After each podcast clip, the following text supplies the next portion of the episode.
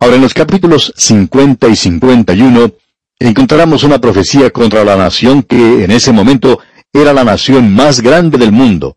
Fue el primer gran poder mundial y esta nación va a ser destruida. El castigo llegará sobre esta nación.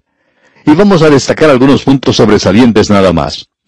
En el capítulo 50, en el primer versículo leemos, Palabra que habló Jehová contra Babilonia, contra la tierra de los caldeos por medio del profeta Jeremías. Hasta este instante parecería que Israel iba a desaparecer y que Babilonia iba a continuar.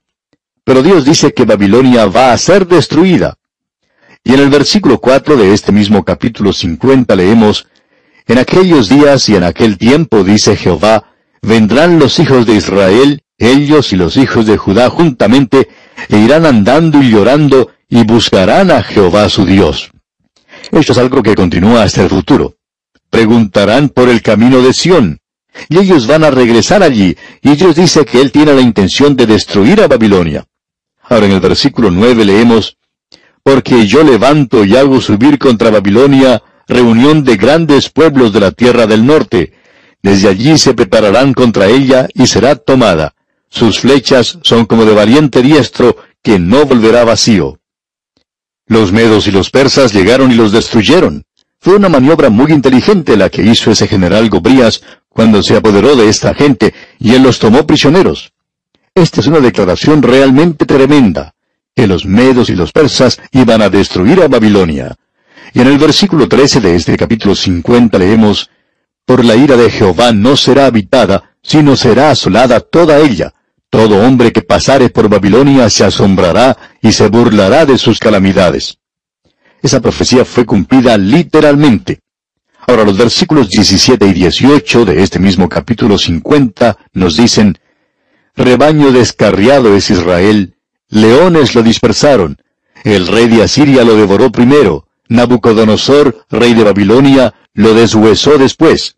Por tanto, así ha dicho Jehová de los ejércitos, Dios de Israel.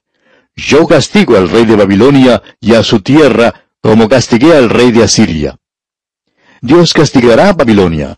Y ahora se nos dice que ese juicio, ese castigo, llegará en el futuro y que será una destrucción completa. Y leamos el versículo 26. Venid contra ella desde el extremo de la tierra, abrid sus almacenes, convertidla en montón de ruinas y destruidla, que no le quede nada. Y usted puede ver lo que quedó de Babilonia en el día de hoy. Solo es un montón de ruinas. Fue destruida completamente. Y ahora encontramos en el versículo 28 el informe de la destrucción de Babilonia que es anunciado en Sión. Leamos el versículo 28. Voz de los que huyen y escapan de la tierra de Babilonia, para dar en Sión las nuevas de la retribución de Jehová nuestro Dios, de la venganza de su templo. Y esa destrucción se compara con la destrucción de Sodoma y Gomorra. Y si usted lee los versículos 38 al 40 aquí, algo que nosotros no vamos a hacer por ahora, pero usted verá que eso es muy cierto. En el versículo 42 se menciona lo que Gobrías el Medo hizo cuando entró en esa ciudad, y veremos eso más adelante. Damos pues el versículo 42. Arco y lanza manejarán, serán crueles y no tendrán compasión. Su voz rugirá como el mar, y montarán sobre caballos, se prepararán contra ti como hombres a pelea, oh hija de Babilonia. Y llegará a ser destruida, en el capítulo 51, él continúa con esa profecía contra Babilonia. Babilonia va a ser destruida de pronto. Eso lo veremos cuando estudiemos el capítulo 5 de Daniel. Ahora, en el versículo 5 del capítulo 51 de Jeremías, leemos, Porque Israel y Judá no han enviudado de su Dios, Jehová de los ejércitos, aunque su tierra fue llena de pecado contra el Santo de Israel. Y el versículo 8 del mismo capítulo 51 dice, En un momento cayó Babilonia y se despedazó. Gemid sobre ella, tomad bálsamo para su dolor, quizás sane. Y eso por supuesto fue cumplido literalmente. Y se convirtió en un lugar de desolación perpetua. Dios dice en los versículos 25 y 26 del capítulo 51, He aquí yo estoy contra ti, oh monte destruidor, dice Jehová, que destruiste toda la tierra, y extenderé mi mano contra ti, y te haré rodar de las peñas, y te reduciré a monte quemado.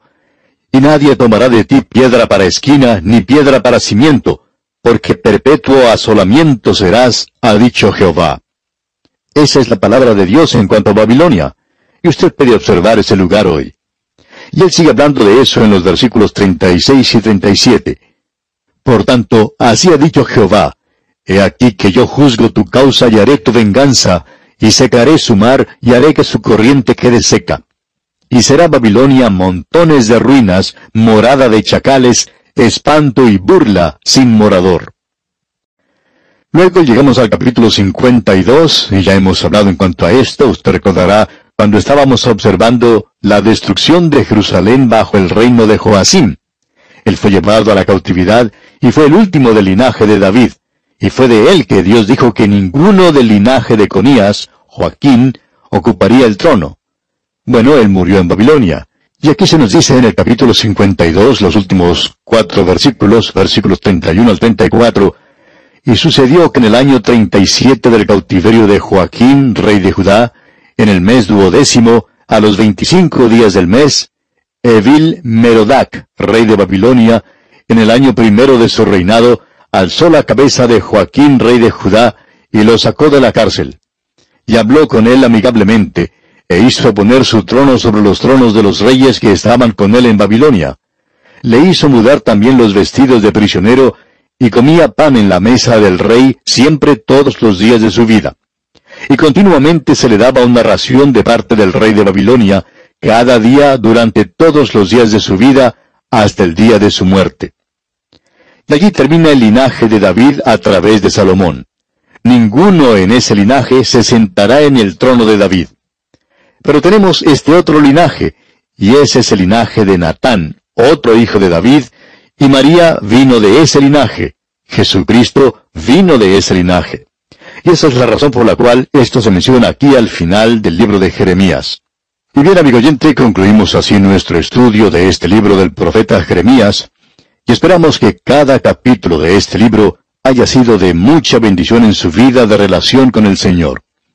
Dios mediante, nuestro próximo programa, continuaremos avanzando por el Antiguo Testamento y entraremos a estudiar el libro de lamentaciones, que normal y lógicamente sigue a este libro de Jeremías. Así es que le invitamos a que nos acompañe mientras recorremos las páginas de lamentaciones.